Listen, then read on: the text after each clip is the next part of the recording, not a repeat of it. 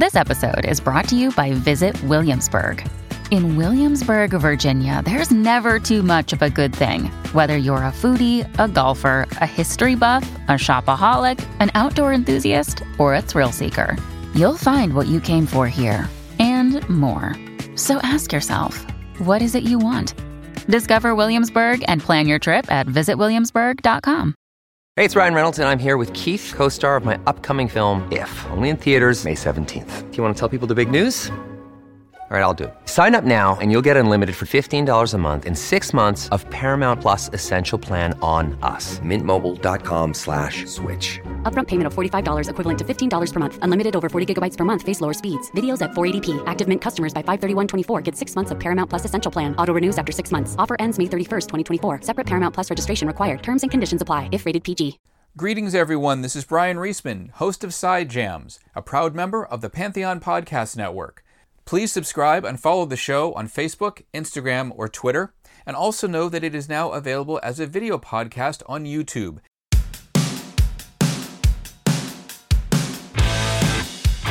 Hey, everybody, it's Brian Reisman, host of Side Jams, the show where we talk to musicians about their outside passions and their hobbies. And today we have Daniel Estrin, the frontman and guitar star for Voyager.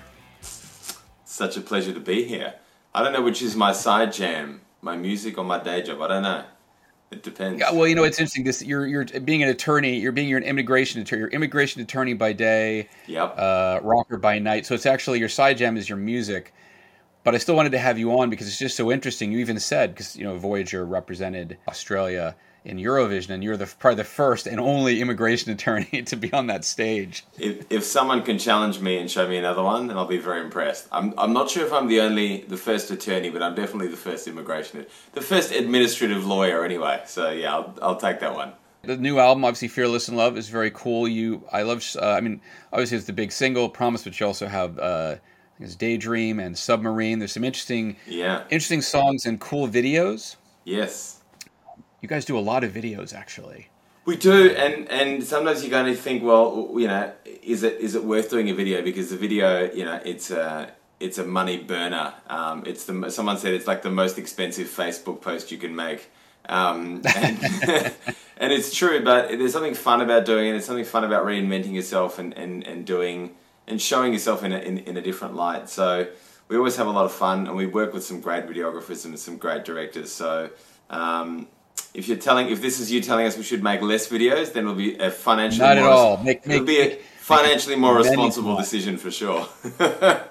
well, I like that. I'm always surprised because what's interesting is you know the band goes hand in hand with your law career. I mean, you started the band in '99. You're the you've been there the whole time. I think Simone came in 2006. She is the second longest running member of the band, and the yeah. line has been solidified since 2011. But I mean, you spent it looks like like a dozen years. I mean, in in uh, university because you started according to your law page. you first you went, you, you went to, I mean, the band was formed at University of Western Australia, so you yeah. got a Bachelor of Arts 2001, a Bachelor of Law in 2003, and then uh, you went to Australian National University to get your graduate diploma in legal practice in 2006. And four years later, you had a graduate certificate specifically in migration law. Um, so you've really like the two have gone hand in hand the entire time. They have. I've always had um, very understanding uh, managers and supervisors who were always very uh, keen to give me the the leave and the holidays that I needed to do the touring because I you know I was obviously serious about it. So you know once it becomes a, more than just a hobby and becomes a serious hobby, um, you kind yeah. of go okay how do I how do I start balancing this? And the balancing exercise can become quite difficult at times. So I made sure that uh, maybe this was st- strategic that wherever I worked, I would try to get the, the manager or the supervisor who would be the person approving my leave really into the band. It's like, oh, check this out. Oh, that's really cool. Yes, it is. Can I have four weeks off to tour Europe, please? Sure, no worries. So it's funny because on, on paper, like if you look at my resume, my CV, it looks like a very responsible legal career. Um, but you know this sort of the Jekyll and Hyde thing, where you, you can make two things work and you can make two serious careers work concurrently. Um, not everyone can do that. Not everyone wants to do that. It is difficult, but there are 24 hours in the day, I always say, so you can make it work. Now, obviously, you you were a kid in Germany. How old were you when your family moved to Australia? I was 11. So, you know, I was, I spent a significant part of my life in, in Germany and didn't speak any English when I came to Australia and I had the full migrant experience. It was, uh, yeah, it was, it was full on. And I think heavy music uh, at some point kind of helped me through those difficult teenage years. Um, and yeah, I, I'm eternally grateful to not only the sort of the rock and the metal community, but just you know bands like bands like Type O Negative for just just bringing me through those difficult years um, and being my, my musical accompaniment to them. So obviously, that seems that I, I imagine that part of your, your passion here for migration law is the fact that you were an immigrant and you came to Germany. And were there any experiences in your childhood that might have influenced your decision to go into that area of law? It's it's funny. Um, I thought it was my mi- migration experience that made me want to become a migration uh, lawyer, but I don't think it was because I didn't really have the same migration experience as a lot of adults have. You know, I was kind of dragged along as a, as a child, and it was probably easier for me than than most, which is not saying much because it was still quite hard. I think my passion for immigration law stems from just a love for weird bureaucracy and red tape and passports and countries and obscure you know, breakaway regions. Um, I don't know. I just I, I've always liked that obscurity. I've always liked that everything is made up, and immigration law, particularly and borders, are completely made up. More made up than law itself, and that kind of fascinates me. Um, so maybe, maybe I think it's more that than my own migration experience, to be honest. Does it, does it help you though identify with people like your clients that you're working with, like the the, the some of the emotions they're going through, the concerns they have? Are you able to identify at least to relate to some of it? Yeah, and I, think actually music helps a lot. To be honest, I think uh, being in tune, being um, being a musician helps you develop sort of an EQ and I think a sensitivity that that is more a human connection, um, and that in itself helps me with the, with the law. Um, so it, it's certainly that experience of you know being scared of the new and coming to a new place and having to settle there, but also just that that EQ that you really need um, in, in something like law, which is a service based industry, and particularly with immigration law, because you're dealing with people who have uprooted their entire lives to be in Australia, who are struggling to stay here. You know, um, and it's not all it's not all bad. Some of them some of them are just pu- purely formalities, but behind every formality is is a person, and when you can connect with them on that emotional level, it's um yeah, it's really nice. And I, I thank music for that. I think. Well, I mean, Promise. I know the new the, the the first single off the new album kind of deals with kind of coping with the chaos in the world, and it has a lot of the positivity that I think is in a lot of the music. I mean, that, that's a term that gets tossed around way too much these days. But like in your case, like you guys have a, it's metal. I mean, it's got the '80s synth pop and '80s metal with the prog and uh, some djent, as some people have said, and some Yes. little trance techno that you taught it taught toss in there. But like overall, even though there's aggressive moments, it is very still very upbeat music. It feels like there's a lot of passion behind it, and it is it's it's different. I mean, I love metal for the exorcism that it brings, the, the dark side. But you guys sort of have a, a balance, a bigger, a larger balance, I think, between the two. For sure, yeah. I mean, we certainly have a dark side as well, but I think, um, particularly with with a lot of our music, you know, it's it's about the melody, it's about the catchy choruses, and it's a sort of what I call uplifting melancholy.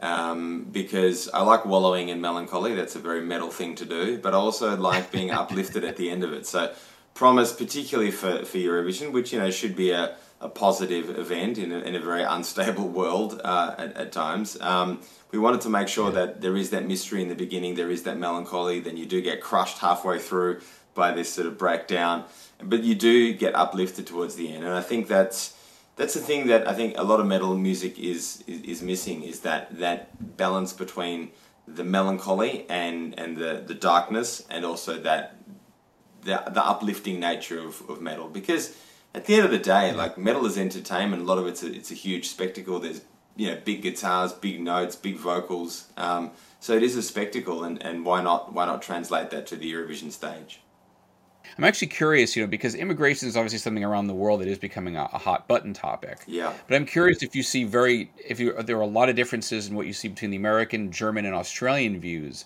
of borders in migration, or is it all relatively similar? I think it's vastly different, and mainly because uh, Australia has just that wonderful geographical boundary, which you could almost say is a natural border. You know, we're an island, and whenever you're an island, um, you, you know, you try to protect that island, and so we have a very, quite a harsh, quite a difficult immigration uh, policy. Um, I think it's the game diplomacy, um, where if you get Australia, um, you just you know you're probably going to win because of its geographical location. So the the juxtaposition to Germany, which has you know welcomed uh, a lot of people from who are fleeing uh, persecution or fleeing uh, war and unrest in, in the last uh, decade or so.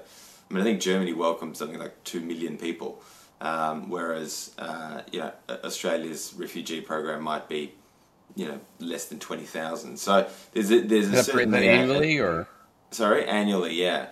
So it's okay. a it's a, it's a different attitude, I think, um, which is funny because Germany is not traditionally an immigration country, and Australia is traditionally an immigration country. Um, so this kind of protectionism does uh, does baffle me at times, and the fact that Germany has been very welcoming and less stringent um, is is quite strange. But what I do see around the world is that you know there's a lot of push for skilled migrants now. You know, and Australia's Australia's now competing with places like the US, Canada, Germany for those skilled migrant places, whereas you know in the past we haven't had to try that hard. Now I think you know there's that competition and we need to try that a little bit harder. So there's this push to welcome people, and but they might say, well, it's really complicated and the system's full of red tape.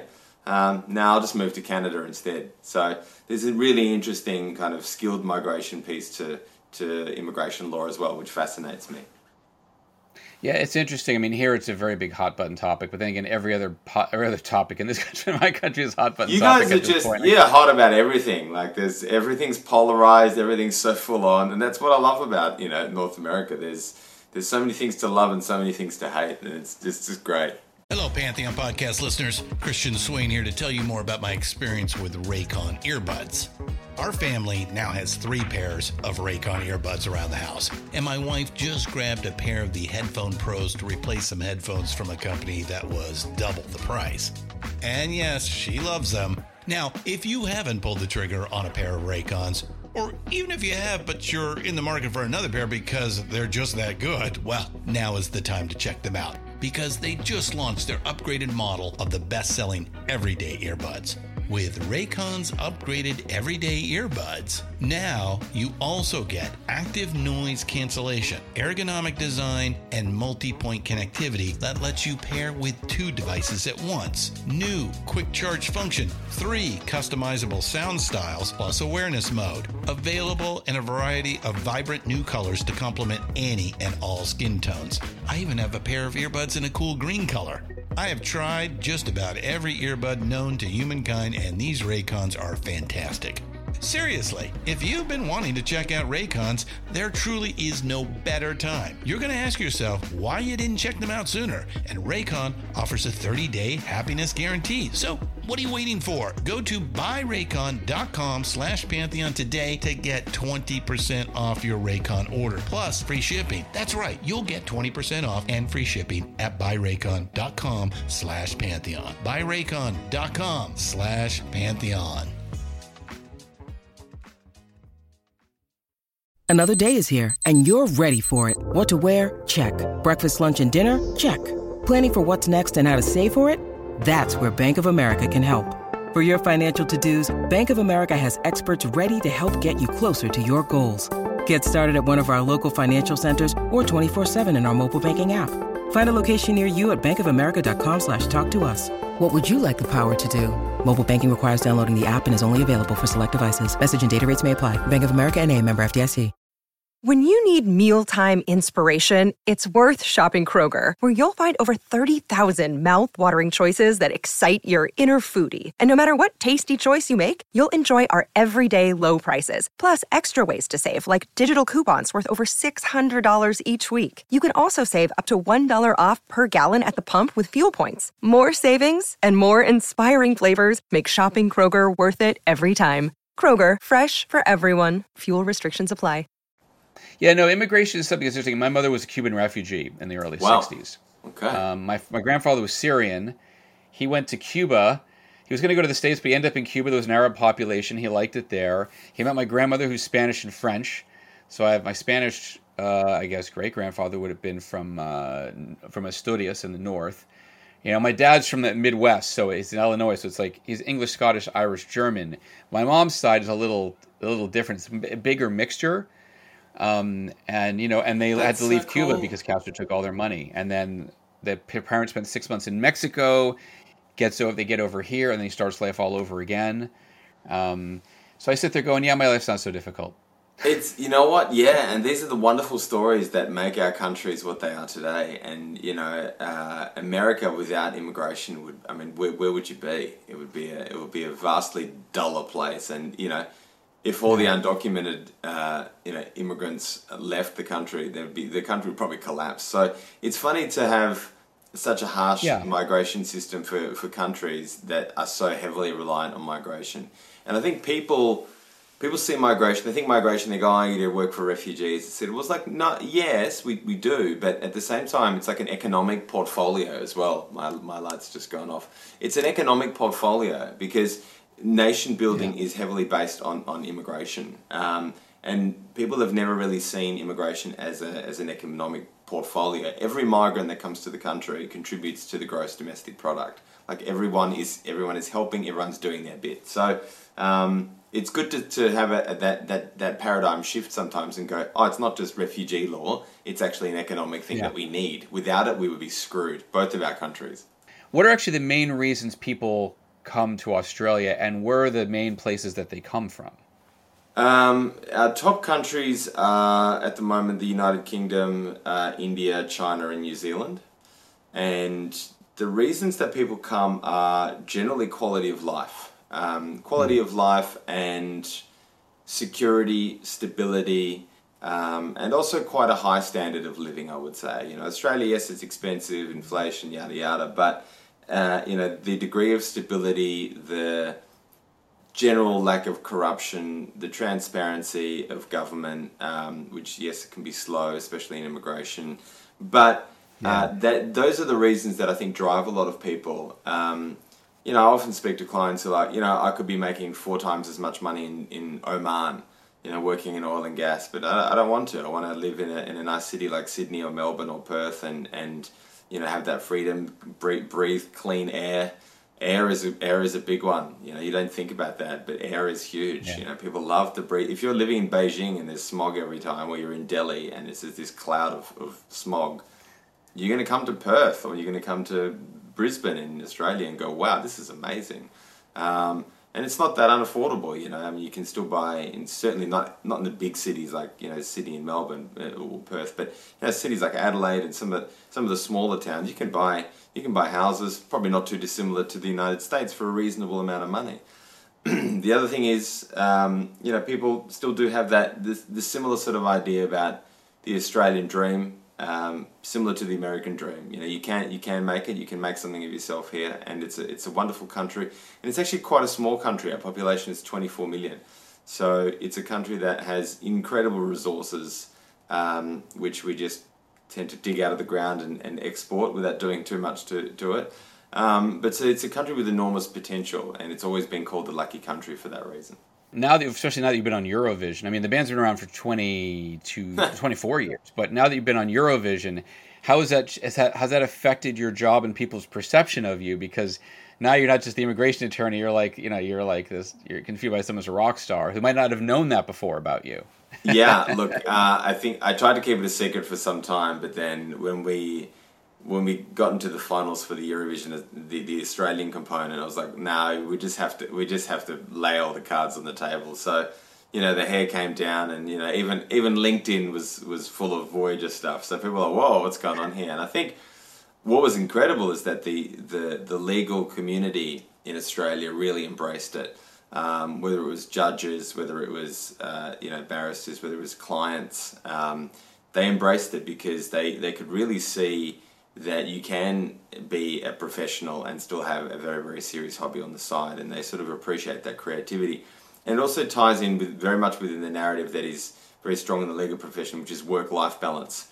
What people don't realize is that being in a band is, is also work and a lot of stress, but you know, people don't know that, and they go, "Oh, this is just this cool thing that you do on the side. It must be your relaxing outlet." Yes, it is, um, and that really ties in with with a lot of the narrative that that the legal community is going through at the moment. Whether that's the reality or not, I don't know, because law is still a, a very demanding profession, as you would Yeah. know in, uh, in the United States. But I was very surprised to see how much support there was actually from the legal community. I think uh, in a lot of other countries that would not have been possible, um, that have far more conservative uh, legal professions. I remember doing an interview with the Dutch Society of Jurists, and um, the interviewer was like, "Well, how, how, do, how do people take you seriously? You know, in, in the Netherlands, this would just not be possible. You know, so uh, you, you've got this. You, you, you, can you can see that people are progressive in their thinking, even though that we, you know, the law is considered to be a conservative profession. And I've been told before, you know, I got offered jobs, and people's like, "Well, you're gonna have to cut your hair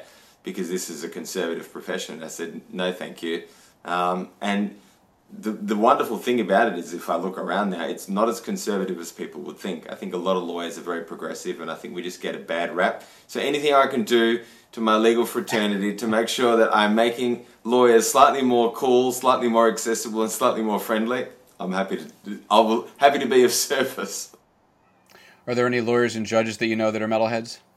Yeah, for sure, absolutely. There's there's quite a few. In fact, there's quite a few lawyers and in fact judges who are who are musicians, not necessarily metalheads, but um, there's not such a huge disparity between the two because when you, you're very left brain focused, you sometimes need to activate the right brain, which is the music side.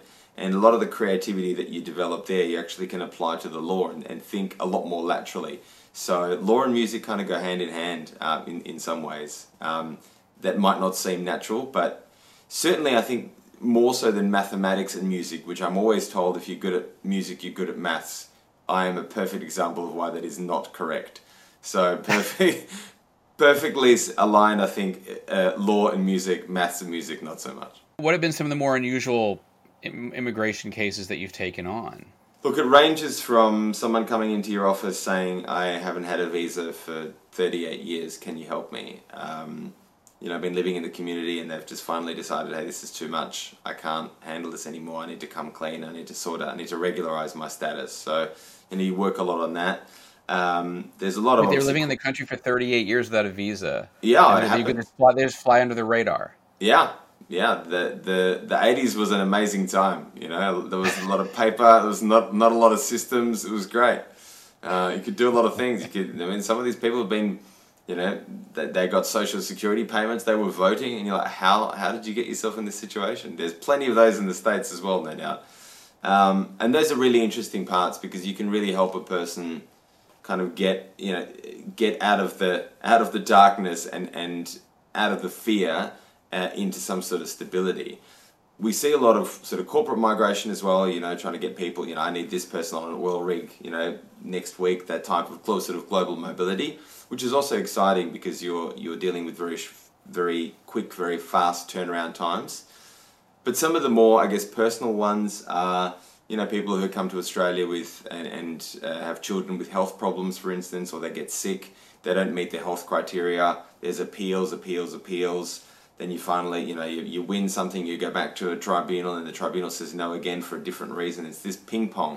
You know, there's families who've been here for 12, 13 years, and when you're when you're fighting the good fight there, and you finally get to make that call to say, hey, you got you guys are permanent residents, and your kid with a significant disability who's been fighting for such a long time and is very much part of the community gets to stay. Those are the really wonderful moments that make it all worthwhile. And you know, it's it's it's such a nice area of law uh, when when you do get to make those phone calls, when you do get to really really change a person's life. And um, you know, I had a client come to my office the other day and he said, "I think about you every day," and I thought that sounds creepy, but but I get why. You know, he's he's grateful. I got him out of detention. He was in immigration detention ten years ago. I got him out of detention. Um, he literally had every single thing go wrong with his visa that could possibly go wrong, which is now a thing that I tell tell my junior lawyers about. Like this is a perfect example of how things can just go horribly wrong. And now he's a citizen. He's got his own IT company. You know, he's doing well. He said, "I bought, you know, I bought a Mercedes the other day, and I was just thought of you because I wouldn't be here without you." And that is an awesome thing to hear, and that makes it all worthwhile. Were there have there been any cases that you like you wanted to win, but it just didn't work out? Like it was like a family that came over. Or was there? Yeah, there's some there's some that you want to win, and uh, and you kind of and you kind of want to push it further because you've got the fight in you, and you. It's like I don't care. I'll do it for free, whatever. You know, I'll do it pro bono. It doesn't matter because I believe in this. You've got to believe in the case. You've got to, or you've got to like your client, or you've got to be paid very well for it. If none of those are, none of those are. Uh, uh, are ticked, then you shouldn't take the case on. But you know, there's those cases where the client just goes, you know what? No, I've I've had enough. I've been through the system, and I'm just going to go home. I'm going to give up. And and you know that there is a small chance that you know if you pushed it and you and you and you kept going, you know, you went to that next appeal, they could possibly win. Um, and you kind of you kind of defeated because you want them to you want them to continue, but at the same time you have to realize that you know their life is not your game. Um, and if they make that call, then well, that's that's their call to make. So there, there certainly have been a few of those, but generally we do all right with our cases. Not not hundred percent. Nobody's got a hundred percent win rate, but we do all right. Yeah, I mean, you, so you co you co-founded this. So it's it's Estrin Saul. That's right. Um, and when, when what when year was the migration specialist? What year did you found your, your Uh, law firm? Almost almost ten years ago, so to, uh, 2014. Wow. How many cases do you think you've taken on in that time? Uh, we just reached fifteen thousand. Wow. Yeah. So how do you sleep between being an attorney and being in a band? Do you, you get a lot of time off? I mean, I know we're doing this interview. It's like 11 a.m. here. It's 11 p.m. where you are in Perth. No, no. I'm um. I like to sleep, and I, I did naps. Naps are a big thing for me. Naps are invigorating. Um, I get it. Yep. You know what I mean? You, yeah, you get it. Um, we've got a nap room at work, um, and you know sometimes I just go in there and just have 15 minutes, and then I feel amazing for the next four hours. So that's why I like touring so much on a tour bus, because you can have you put your little bunk bed and you just go in there and have a nap, and you feel reinvigorated. Um, look, there is a lot. We started the firm uh, in 2014. It was two guys with a couple of maxed out credit cards. Um, just wanting to get out of the big rat race. We were working for a, for a big firm, which is actually it, it was a New York based firm, a, a global mobility firm. Uh, and you know, we, we got out. We decided let's just do our own thing. We don't really need to do that many cases. We don't need much money, and we've grown to to you know a, a, a small beast of thirty people, um, almost ten years later, and it's. Uh, it's a lot of hard work, and it, but it's very, very satisfying. And I have one of the best business partners in the world who said, when I said, "Hey, I'm going to do Eurovision," he was like, "Go for it. Take whatever you need. This is awesome." It did also help that he was a big Eurovision fan. So sleep is not really something that uh, happens a lot, but uh, it happens frequently. And with naps, I think I get in my hours. What are the other What are the other occupations of the band members? Simone works in a, a music store. Um, Alex uh, is a he, he does graphic design and he also plays plays gigs on the weekend with our drummer Ash, who's also a graphic designer. He was actually a graphic design lecturer. Um, and Scott, uh, the, the other guitarist, is a guitar teacher.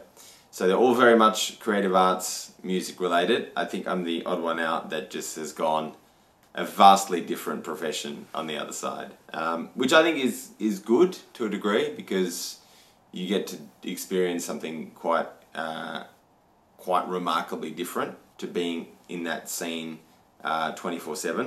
Um, But at the same time, you know, I, I kind of sometimes go, well, that's your thing. You, you, you you do your thing, whether it be graphics or whether it be music. You're in this scene. You're, you're living and breathing music all day. And I think that's also amazingly refreshing because um, you when you breathe music 24 hours a day, you come up with some pretty cool stuff. Whereas I need to switch that music brain off once in a while and get onto the left side of the brain, the law, the law brain. What do you think are the biggest misconceptions people probably have about your profession? Especially coming to say from a music fan's side, like, oh, you're a lawyer too. Like, how's that possible? Like, you know, 'cause they, some people have very negative attitudes towards lawyers too. They do, they do, yeah, and that's a sad thing um, because lawyers do a lot of really good work. Um, so we'll talk about let's talk about lawyers and misconceptions. I think people always go, "Oh, you're going to charge me for this. You're going to charge me for that." And you know what? We do, I don't, and we don't. Uh, we don't do. We don't charge in six minute intervals. We're not. You know, we're not greedy. Uh, greedy lawyers. Some are, a lot, a lot are, but in a lot of professions there are. We do so much pro bono work. We do so much free work, and it's expected of us. You don't see financial advisors and and, and other professions having an expectation from the industry to go and do pro bono work. You know, that's just not a thing.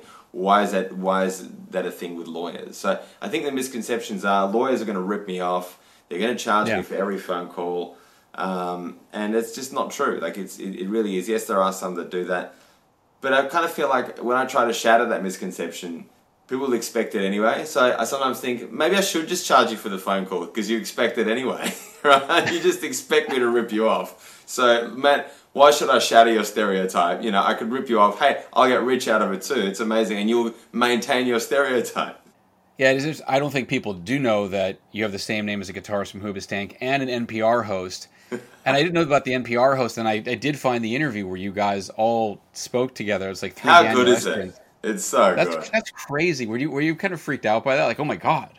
No, in fact, I think we're finding more Daniel Estrins. Like Daniel Estrin writes me an, an email saying, firstly, Daniel Estrin from Hoobastank is always like, "Man, check this out." You know, someone, someone, get all these messages in my in my DMs. Someone's like, "Oh, I really liked your outfit on Eurovision. You know, where can I make? I want to get it made for my prom." And the guy's like, "Wrong, Daniel Estrin, dude."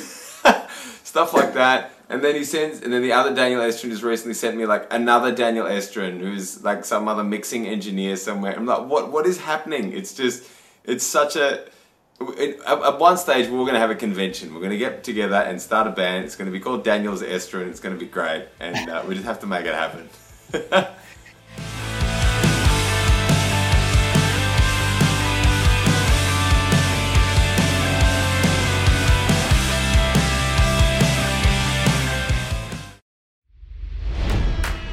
It's NFL draft season, and that means it's time to start thinking about fantasy football.